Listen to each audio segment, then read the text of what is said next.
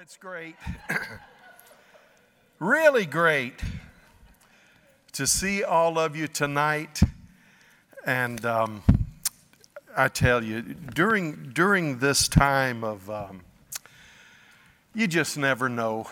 Um, because of one thing or a dozen, you never know if you're going to come to church to a few hundred people or you're going to come to church to, to just a few people.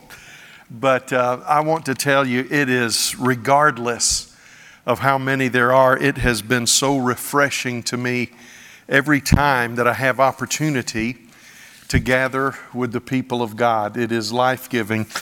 Um, somebody was saying what they felt they had learned from this uh, pandemic, and we were.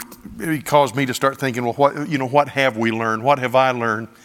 And I won't bore you with my answer, but one thing that I, I really think we're all going to come away with is a renewed appreciation for every opportunity we have to gather with the people of God. Um, I know uh, I was kind of bogged down yesterday just working through some stuff, just heavy emotional stuff, and I just kind of.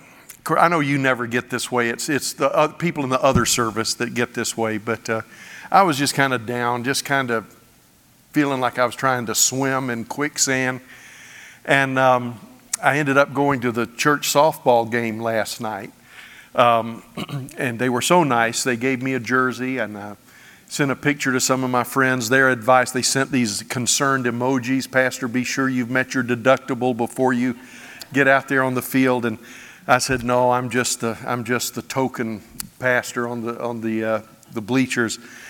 But I, I, I went home and I, I realized something happened last night at the, at the game. And I realized that the, the heaviness had lifted, the, the, the, the, the heaviness had just dissipated, and I don't know when it happened. But I look back and I think it was, I think it was just simply being in the presence of God's people. And, and if it works at a softball game, think how much more it works at church or in a Bible study. So thank you for being here tonight. And uh, I want to uh, join Corey, and, and, better watch my time because we have some very special missionary guests that are going to be sharing with us uh, toward the end of the service. But um, I um, just wanted to remind you that this Sunday, um, I, I, well, I need to mention two things. Number one, as you all know, um, and I, I realized there's just part of us here tonight, but others will be watching this online tomorrow. Um, as you know, we went from having the church divided into uh, everybody gets one Sunday out of four to now we have the, the congregation divided in half, where we, we ask folks to, you know, you'll have these two Sundays or these two Sundays. And uh, I've had so many questions. Please understand this. Come anytime you want to. It's not a, you're not allowed on, if it's not your Sunday. We don't have any uh, um, guardians outside that will say, weren't you here last week? You know, that, that will never happen. We're just, we set the, uh, the, the church into two groups just to help us as we learn to manage who's coming and who's not coming. And um, we have folks that are very diligent. You know, I, I, come the first and third Sunday or the second and fourth Sunday. And um, I had somebody that wanted prayer last week, said, I feel like I've sinned. I said, what, What's wrong? And they said, I've come every Sunday. And I said, It's not a sin, and you don't need forgiveness. It's all right. Um, it's just, um, it's just, we're, we're all working our way through this. So I want the church to know that we're not, we're not saying, you know, everybody come all the time. But that's just a guideline. It helps us manage, it helps us create the social distancing, that sort of thing. But uh, anytime you feel like you need to be in church, always come. And uh, we want to remind you also that uh, over in Brown Chapel, uh, we have, um, have it set up as overflow for those that um, want, want a masked um, environment only. Um, I, I think it's I think probably most people, or a good number of people, wear a mask into church and then remove it. But there are some that just say, "No, I'd rather I'd rather have the mask the whole time." And you're welcome in here, of course. But I also want you to know that Brown Chapel is set up for those that maybe have extra health challenges or concerns. I know we've said all of this, but um, with so many people, and we're afraid word doesn't get to everybody effectively or well. So we just wanted you to know. Um, Father, as we open our heart again to the life of Moses tonight, strengthen us and prepare our hearts for what you are doing in this mighty search for your hand and your heart, understanding your works and your ways. We'll give you thanks because you're helping us in Jesus' name. Amen. Amen. Hey, and I want to mention this Sunday, um, this coming Sunday, I'm going to be talking, Lord willing, about um, wrapping our heads around the idea of unanswered prayer. Um, we must move past the point, uh, especially in a time as challenging as this. We must move past the point where we think that if God doesn't seem to answer something for us, that He doesn't love us or He's not going to. So we're going to talk about the, the not only maybe some reasons for unanswered prayer, but we're going to talk about the, the, the, the idea, the mindset behind it. And uh, we want to go deeper than reasons. We want to, we want to go into some understanding. Um, the following Sunday, um, the, the Lord willing, um, I want to talk to you on the subject of who's speaking to me. Um, I'm finding that the more stretched we get, the more I hear this question Pastor, I have trouble. Is this just me I'm hearing, you know, in my devotional time? Uh, is it the Lord? Is it me? Or, God forbid, is it the devil? And um, we want to talk next Sunday, not this coming Sunday, but the next Sunday, about understanding the three voices that all of us are prone to hear the voice of self, the voice of, the, uh, of Satan, and the voice of the Spirit. And we'll talk about how we can walk in God's wisdom. Okay, um, the scripture we are going to look at tonight, you have it on your notes. Uh, it, it, might be on the screen. I don't know if you guys have it or not, but it would be Exodus chapter 3 in just a moment. We're also going to be reading from Deuteronomy 32. Now, the story that we're picking up on tonight you'll find in Exodus 3, Exodus 4, and in the book of Acts, chapter 7. Now, um, we've talked about Moses um, in, in, in discussing his journey, we've talked about his origins, and we talked about what caused him to leave Egypt. We basically covered the first 40 years of his life. And tonight and next week, we're going to discuss the essence of the second 40 years of his life. It's, it's his time called the wilderness. Now, somebody told me, and I got their permission to share this, they said, Pastor, I feel like I've been in the wilderness. I said, Well, most of us do. He said, You don't understand. I feel like I've been in the wilderness for five years. And I said, Well, could be 40, you know. And uh, I, I, we, have that kind of relationship. I could joke with him like that. He said, I, I think what bothers me is you talk about being in the wilderness so much. I think you've talked me into the wilderness. He said, If you hadn't talked about the wilderness so much, I think I'd be fine. And I let him talk, and I said, Let me tell you something. If I hadn't talked about the wilderness so much, you wouldn't be fine. You'd be dead in a ditch somewhere. And he thought a minute, he laughed. He said, Yeah, you're probably right.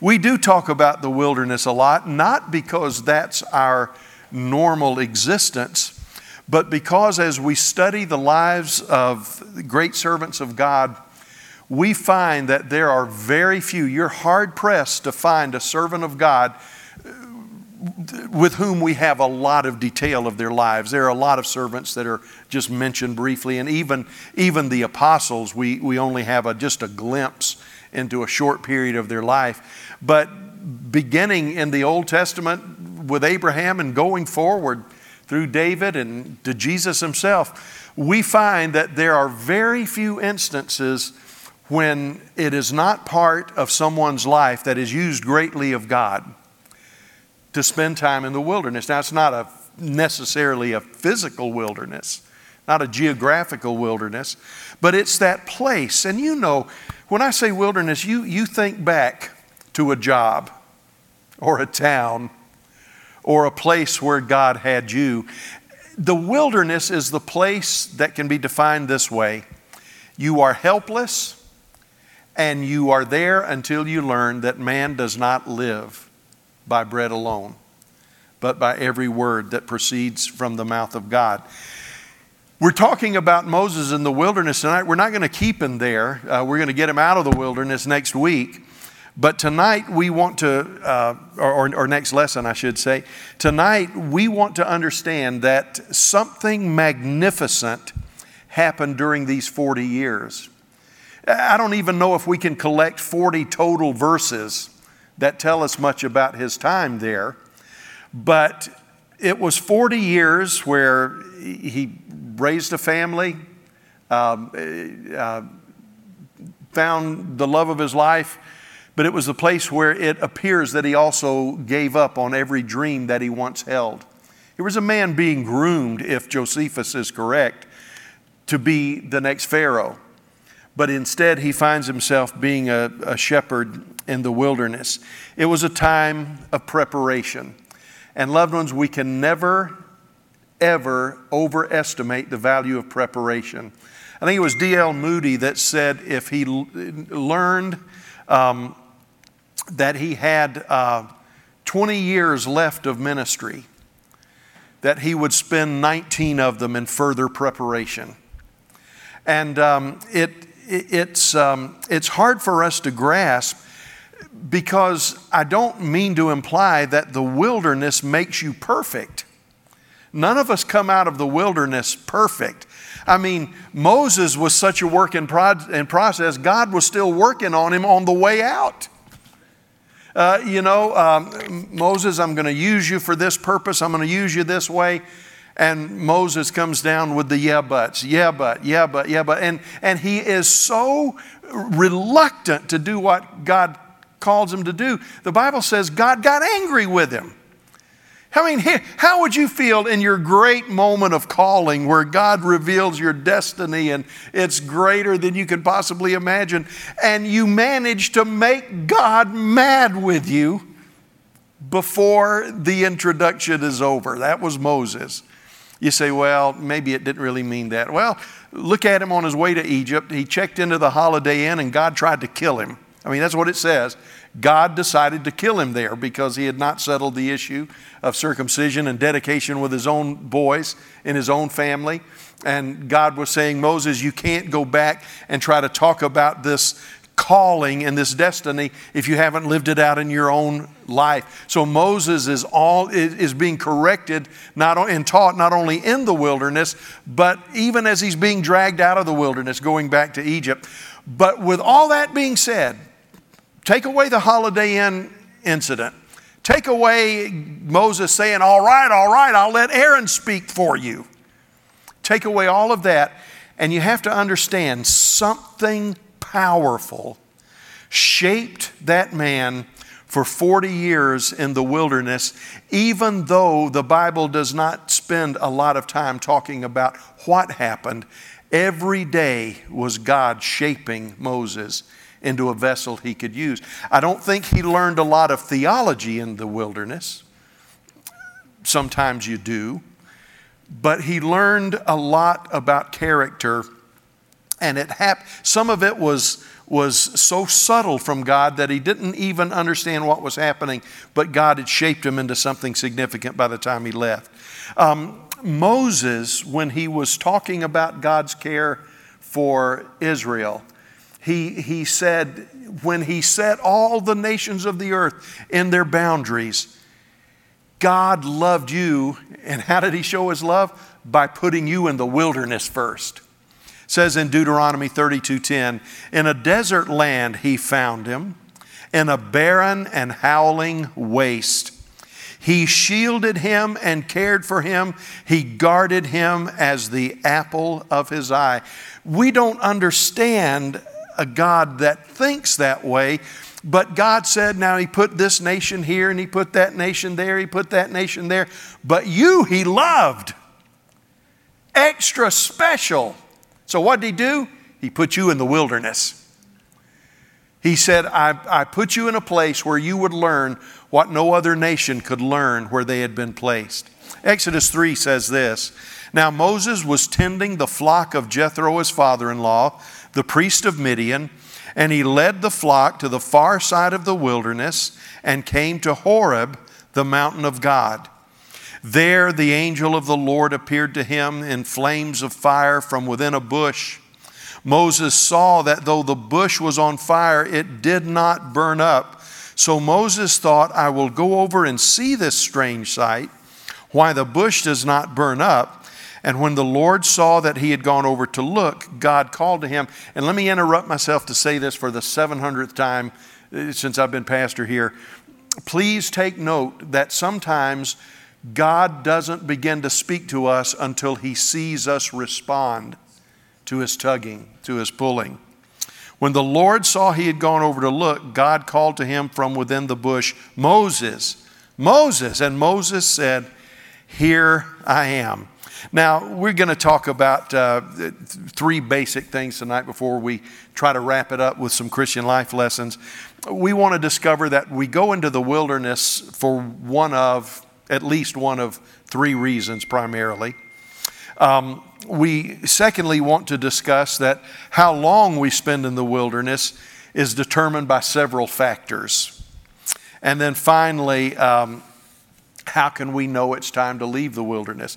Because I can tell you somebody that has been in the wilderness, sooner or later they begin to cry out and it becomes their favorite Psalms How long, O Lord? How long? How long? They, they realize they've, they, have they have stopped griping and they've stopped complaining, they've stopped blaming God, and they realize that they are in the care of the master designer, the master potter. And so they've stopped saying, Why me and why this? And they just begin to say, How long? How long does it take for me to get out of the wilderness. We're going to talk about that and then wrap it up with some life lessons uh, before Pastor Tommy comes uh, with, our, with our missions part of the service.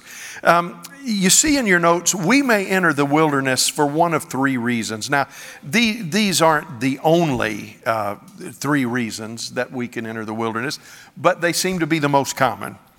Number one, uh, and, and, and this is not true usually of the first time around in the wilderness. But sometimes it is a time of delight, of spiritual retreat. God calls you away.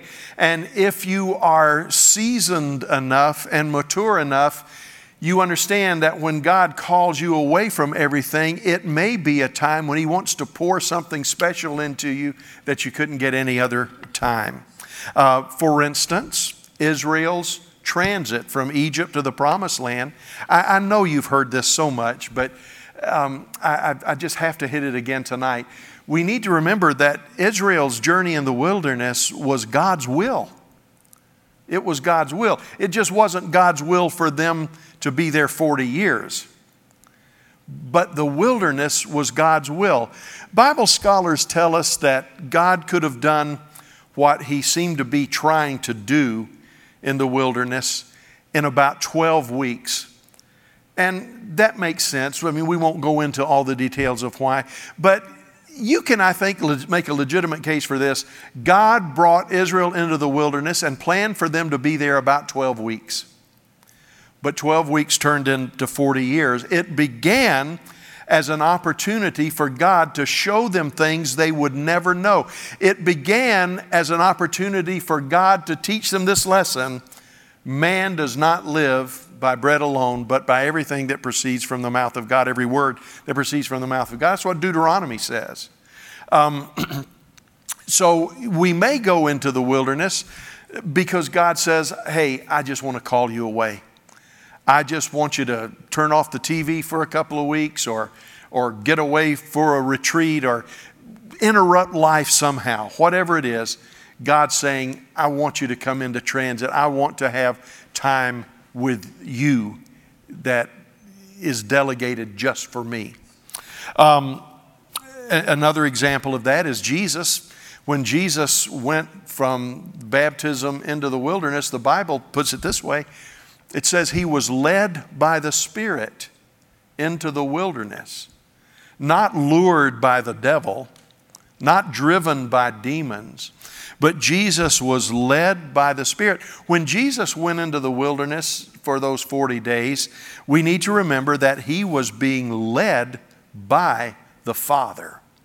And it was a time of great intimacy with the Father and great temptation, uh, testing, but a time of intimacy. It was a time of delight. Now, the second reason we get drawn into the wilderness of our life is um, sometimes it's a time of discipline. Sometimes we have just got to get some things set right with God.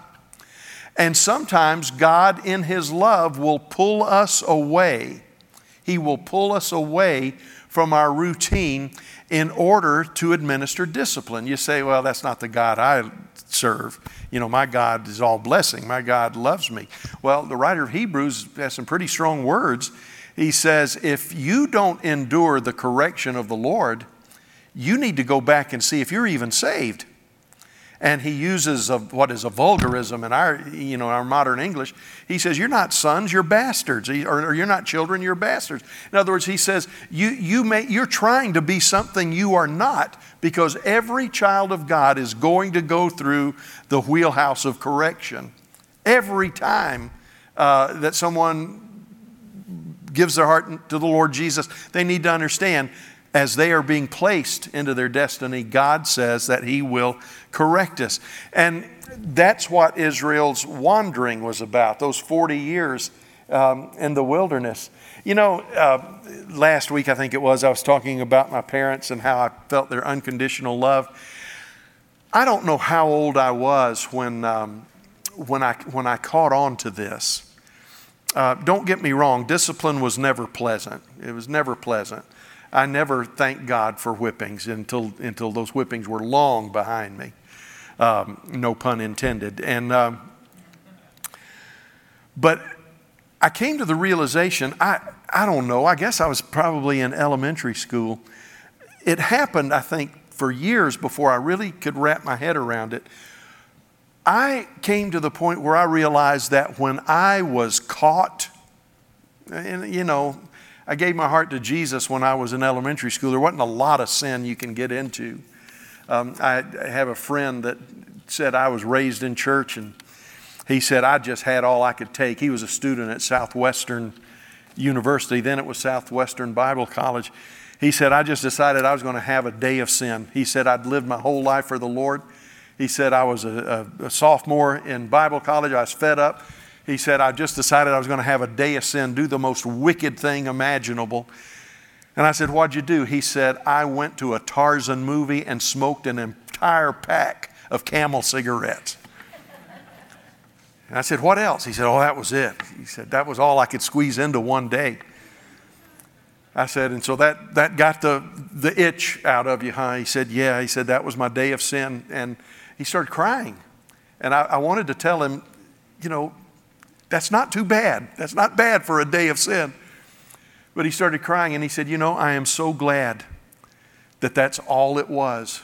I'm so glad that all it took was a 35 cent pack of cigarettes and a 30 uh, or 40 cent movie ticket to tell me that my affection and my heart was with the Lord. I, I, I said, at what point during the pack, at what point during the movie did you feel the convicting power of God? He said, Oh, he said, I don't know. He said, Sometimes I think God was laughing at me. But he said, When I came to grips with it, he said, I tell you what I felt. He said, I felt the arms of a father who loves me beyond description. And he said, I realized, he said, Oh, I've made plenty of mistakes. And, um, he, he oh, I don't know, he's probably 15, 20 years older than I was. He says, but it's never left me that no matter how frustrated I get or how carnal I get or how whatever I get, he said, I realize there's nothing like the arms of God around me. And boy, that helped me. That, that really helped me. Um, you say, how, how did it help you? Well, I've never smoked a pack of camels, I can tell you that, but I'm teasing.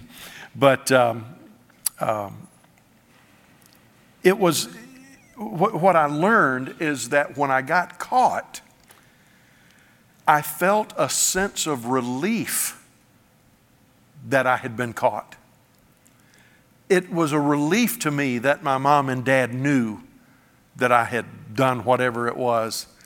I mean, it's, you know, it's small on the scale of major sins, but I, I, I realized that there was security in being caught. There was security in being corrected. I started to say security in being grounded. That was before grounding. It was, it was whipping. I mean, we got whippings. But, uh, but there was security in that. And I want to tell you this, though I'm not proud of the times I failed the Lord, when I have been sent to the wilderness before it was over, I was more aware of the love of God than before I went into the wilderness. So it's a time of discipline. Sometimes we go into the wilderness just as a time of discipleship. Okay, now, now what I said was sometimes it's a delight. God just draws us for fellowship with Himself. Sometimes it's discipline. He corrects us and chastises us. But sometimes we go into a hard place because it's there that we learn what we would not learn otherwise. Um, you look at Elijah, John the Baptist, you look at Moses, you look at David, Jesus, and we don't know exactly what Paul meant by spending a couple of years in Arabia, but the, the principle of the wilderness was in Paul's life if it wasn't a geographical wilderness. And it was a time when, um, you know, when Elijah's introduced to us, it was Elijah the Tishbite. He comes out of the wilderness, Elijah the Tishbite. I remember reading in an old uh, Hebrew commentary, um, you know, where was Tishba? And this, this, this scholarly guy that, that didn't feel a word was worth uttering if it, had, if it didn't have a half dozen syllables in it. He said something that just stuck out. It didn't sound like him at all. He says, So out came Elijah from the armpit of Israel the armpit of Israel, Tishba. And I began to do some reading, and it was, you know, nothing good seemed to come from Tishba. You know, it was said of Jesus later, can, can any, anything good come out of Nazareth? Well, Nazareth was, was high cotton compared to Tishba. But out of that wilderness, Elijah came and impacted his world. And the central lesson in the wilderness, as I said, is always man does not live by bread alone. But can I tell you one other thing before we move on to the next point? Sometimes God takes us into the wilderness in sheer mercy. You say, I don't know, Pastor, I've never felt much mercy in the wilderness. Well, think about Israel leaving Egypt. Well, I'm, you're looking the other direction, leaving Egypt and God leads them across. The, the promised land is right here. And what does He do? And He doesn't do this, He does this. They go way down into the wilderness. They, they lap after lap for 40 years. But when they enter the land, they enter from the other side. There's no place and no way God could have taken them further out of their way to get into the promised land. But there's one sentence that explains why God did it it says that he did that, he did this because he was, uh, he was concerned that if they went straight into Philistia, which would be their first stop, and you remember the, the, the, the Philistines, they were the, they were the Klingons of the ancient world. I mean, they were, they were horrible, horrible.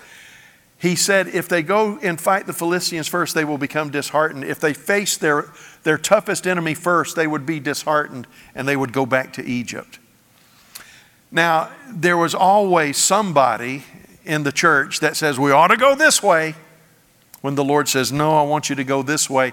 And it's not because people are being unspiritual, it's not because God isn't going to keep his promise. It's the mercy of God knowing that if I lead you any way other than the wilderness, it will overwhelm you. It will overwhelm you and it will destroy you. So sometimes God keeps us in the wilderness simply to show us mercy.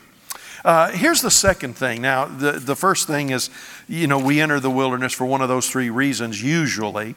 The second thing I want to mention for just a couple of minutes is the length of time in the wilderness is determined by maybe three things. Again, there are more, but I think we can make a pretty strong case for my length of time in the wilderness depends on several factors.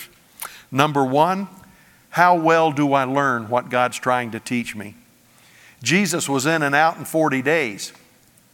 And not only did he pass the test, he has the anointing of the Spirit upon him, and he goes forth casting out demons, healing the sick, raising the dead. I'd say he learned pretty well. 40 days, he got his full degree. Um, our, our obedience can determine how long we're in the wilderness. Jesus was in for 40 days. There's a typo in my notes. It, I don't know if it is in yours or not. Um, but uh, Israel was in not for 40 days, um, Israel was in for 40 years because of their disobedience. Now, don't get me wrong. I'm not saying the only reason God keeps you in the wilderness is because you're either spiritually dense or you're just disobeying. No. There are some stays in the wilderness that defy logic and defy explanation. But generally speaking, when you get into the wilderness, learn what you're there to learn, obey God, and generally you move on. That's generally. Now, there's a part two to the sermon, but we don't have time for it tonight. Um, sometimes the length of time in the wilderness is determined just by God's mercy. I, I just use the example of Israel avoiding Philistia. Um, when Elijah had his brook dry up, the brook Kerith, um, he probably felt like, God, where are you? Why, why have you allowed this? You've taken such good care of me. But one of the things you learn in the wilderness is that there are a lot of resources, but there is only one source, and that source is God. And don't be surprised if resources dry up and resources fail to deliver, but the source never fails. He can be, he can be trusted. The third thing we need to look at is when does God say it's time to leave? Okay, what are, what are some things we look for? Now, again, this is, let me tell you, life in the wilderness is not science, it is an art. And art means there are some rules, but there are not hard and fast rules. Science, like mathematics, is bam, bam, bam, bam. Uh, there, there, there, are a lot, there are rules, and those rules are pretty concrete. But in art, there's so much left up to what happens, to what is seen, to what is felt. So when God says it's time to leave, it may be number one, because the lessons have been learned. It may be that the lessons have been learned. Whenever you go into a dry spell, um, one way you can shorten it is go ahead and just decide you're not going to blame God and get mad with God and pout with God. I've tried that. We've all tried that. It's counterproductive, and all it means is you stay in the wilderness longer. Go right to the heart of God. What are you trying to teach me? Lord, what are you trying to show me? and um, why am I going through this? And I tell you what I found through the years, whether it was a tough assignment or a tough period in my life or bad news personally in my life or trials, whatever, whatever, whatever. I have found that the sooner I can get my heart connected with the Lord and say, Lord, what is this really about? What is this about? And I think you understand what I'm trying to say. It's not about money, really or it's not about people really. It's not about building a marriage really or raising kids really. These are just places where the sprouts are coming up. What is this really about? And the sooner I can begin to understand what God is after in that moment, the sooner I can learn. Okay, secondly, I need to not only learn the lesson, but I need to be able to articulate the lesson.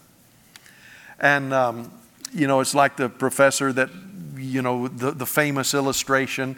He has the big glass container, and um, you know, he puts in the big rocks and says, Is the container full? No, it's not full. He puts in the smaller pebbles and says, Is the container full? And they say, Yes, yes, it's full now.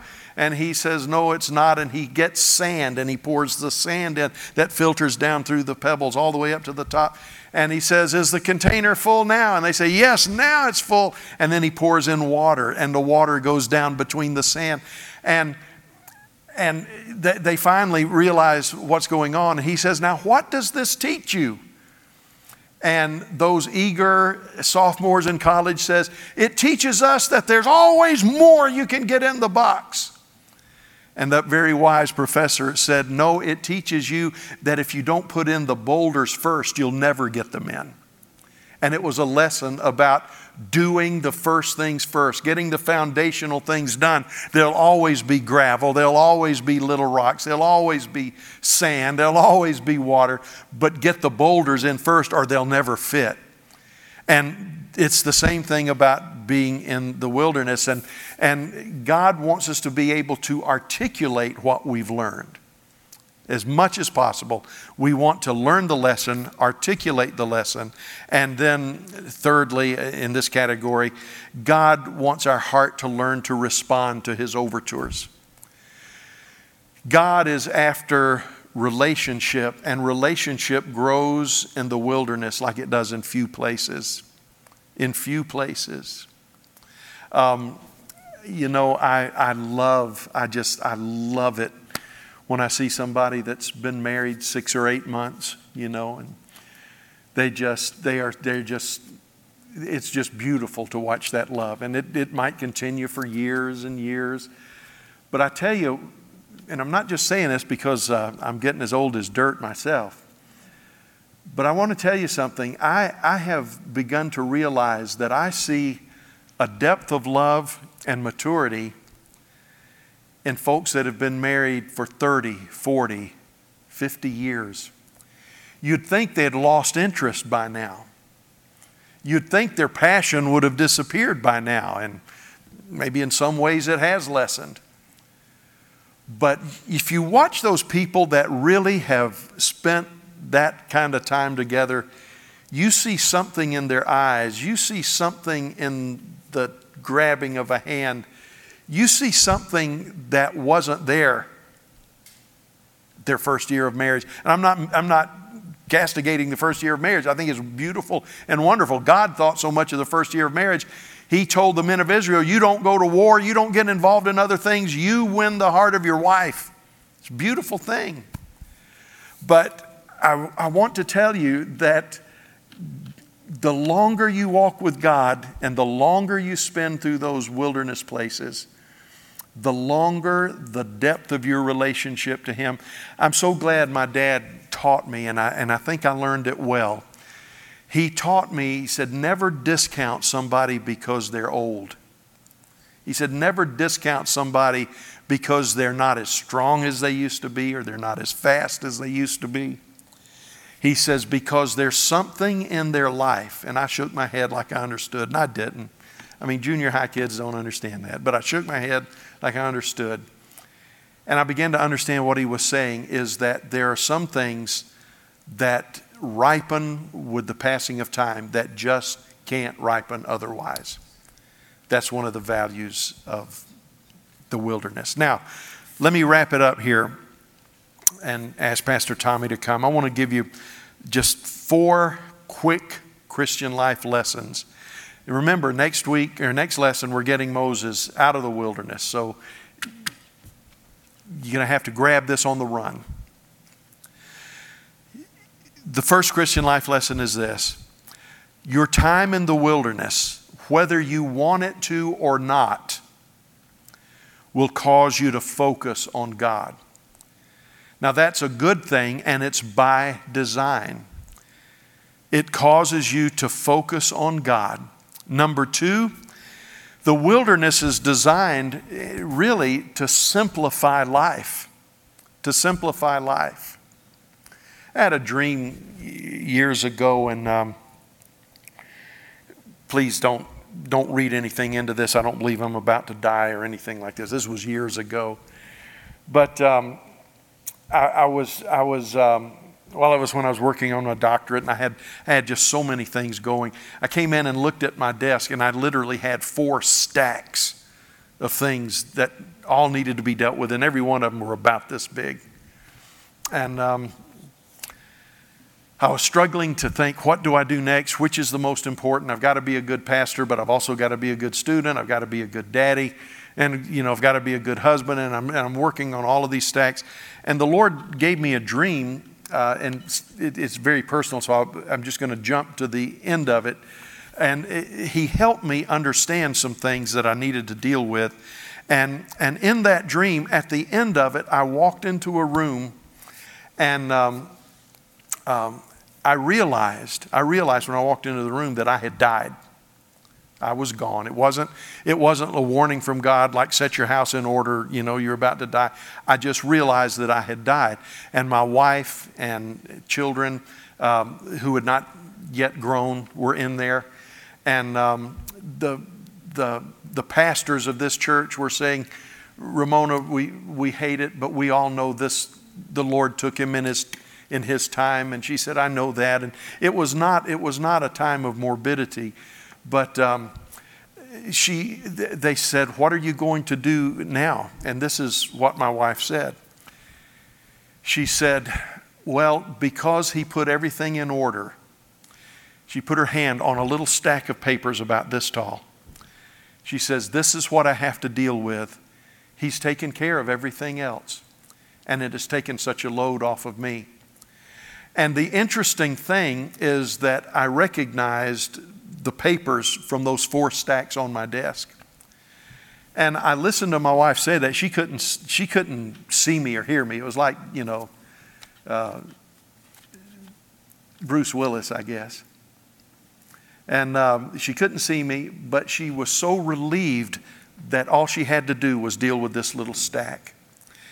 And the angel of the Lord in that dream spoke to me this he said, For you to do what I want you to do in the time you have left, you have to get smart and decide what needs to be in a stack and what needs to be swept away. And I woke up and I felt like God had given fresh meaning to my life. I, I, I, realized, and it wasn't something I could do overnight, but I felt like God was saying, You have to simplify. You have to let this stuff go because nobody's going to remember this when you're gone. Your family's not going to remember this when you're gone, but this matters. The wilderness is designed to help you take those first steps to simplicity. Well, it looks like I've got you scared now. You're either, you're either terrified or, or, or gone into intercessory prayer for me. But let's go to the third life lesson. This happens in the wilderness, and it's a little unpleasant but wilderness experiences expose our weakness. Whatever our tendency to weakness is, when I read the biographies, not just in Bible, but the biographies of great men and women of God, I find that God dealt with so many of their insecurities and so much of their baggage during these desolate times. You say, well, what about Jesus? Jesus was perfect. Uh, that's right, Jesus was perfect. And that's why the three temptations of Satan are, were dealt with the three general areas of life. Jesus would say later, Satan comes and finds nothing in me. There were no weaknesses for Satan to tempt uh, in Jesus, but what he did is he attacked the three major things that we worry and struggle over and Jesus was victorious in it all. So when you go to the wilderness, by design, focus on God. By design, let the Lord simplify your life. Loved ones, believe me, you will be surprised when you say, Lord, help me simplify, help me give my attention to what matters. You'll be surprised what'll drop off of your radar and what will drop, drop out of your life. It's almost like you become a, a, minimalist. I'm not talking about furniture, but I'm talking about in, in things that matter. The last thing I want to share with you is that whatever time you spend in the wilderness, it equips you to lead others through the wilderness. Uh, God let Moses have his 40 years of glory then he sent him to the wilderness for 40 years. Why? Because he had a whole nation to lead through the wilderness. 2 Corinthians 1, verses 3 to 4. I think that's in your notes. Says, Praise be to God and the Father of our Lord Jesus Christ, the Father of compassion and the God of all comfort, who comforts us in all our troubles. Why? So that we can comfort those in any trouble with the comfort we ourselves receive from God. I am going through the wilderness because my children will go through the wilderness. I am going through the wilderness because my wife will go through the wilderness. I go through the wilderness because my friends, the church, will go through a wilderness. And if I respond right to the wilderness, God will enable me to take what the enemy meant to destroy me, and it will actually turn into bread and life for those who are on the journey with me. So as we leave Moses tonight, like I said, next time we'll, we'll, we'll get him into the courts of Pharaoh. But as we leave Moses, please understand that every difficulty you're struggling with right now, and, and it seems to be that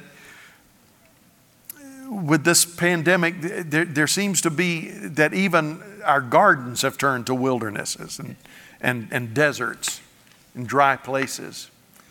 But whatever you're going through, please understand that, um, please understand that God will use what you are going through. God will use what you are struggling with right now. He hasn't lost control. He hasn't lost his ability to take what the enemy means for evil and turn it to good. He hasn't forgotten the promise he made in Romans 8 that all things will work together for good to those who love the Lord, who are the called according to his purpose. That's why we still do church. That's why we still plan for the future. And that's why we still do missions. It's because God has not been stopped at all. We have some, we have some dry places we're walking through, but we're going to get through it and we will get through it with a fresh anointing on us. Pastor Tommy, if you'll come, I want to just pray a blessing over the congregation tonight. Father, help us because I know, I, I, I know, I look out on this congregation, I know some, this is the anniversary of the loss of, of, of their best friends, their spouses, their children. Lord, to some, this, this last four or five months have brought them to the point where all of their resources are used up and they don't know if their business is going to survive or they don't know if their job's going to be there next week. Lord, we are in some dry, dry places. But we know that to Israel, you were a pillar of cloud by day, so it didn't get too hot. You were a pillar of fire by night, so it didn't get too cold. And we ask now, in the strong and powerful name of Jesus, that you would let each of us know that you see us where we are. If there's any listening, maybe online, that don't know you as Lord and Savior, I, I, I ask you, friend, to, to contact the church and just tell whoever answers the phone, I want to talk to somebody about giving my life to Jesus. We'd love to pray with you and help you get started on your journey of grace. Father, you are God not only of the mountains, but you're God of the valleys. You're God not only in this season, but you're God in every season. And we remember the words of Jeremiah, who said, The steadfast love of the Lord never ceases, His mercies never come to an end.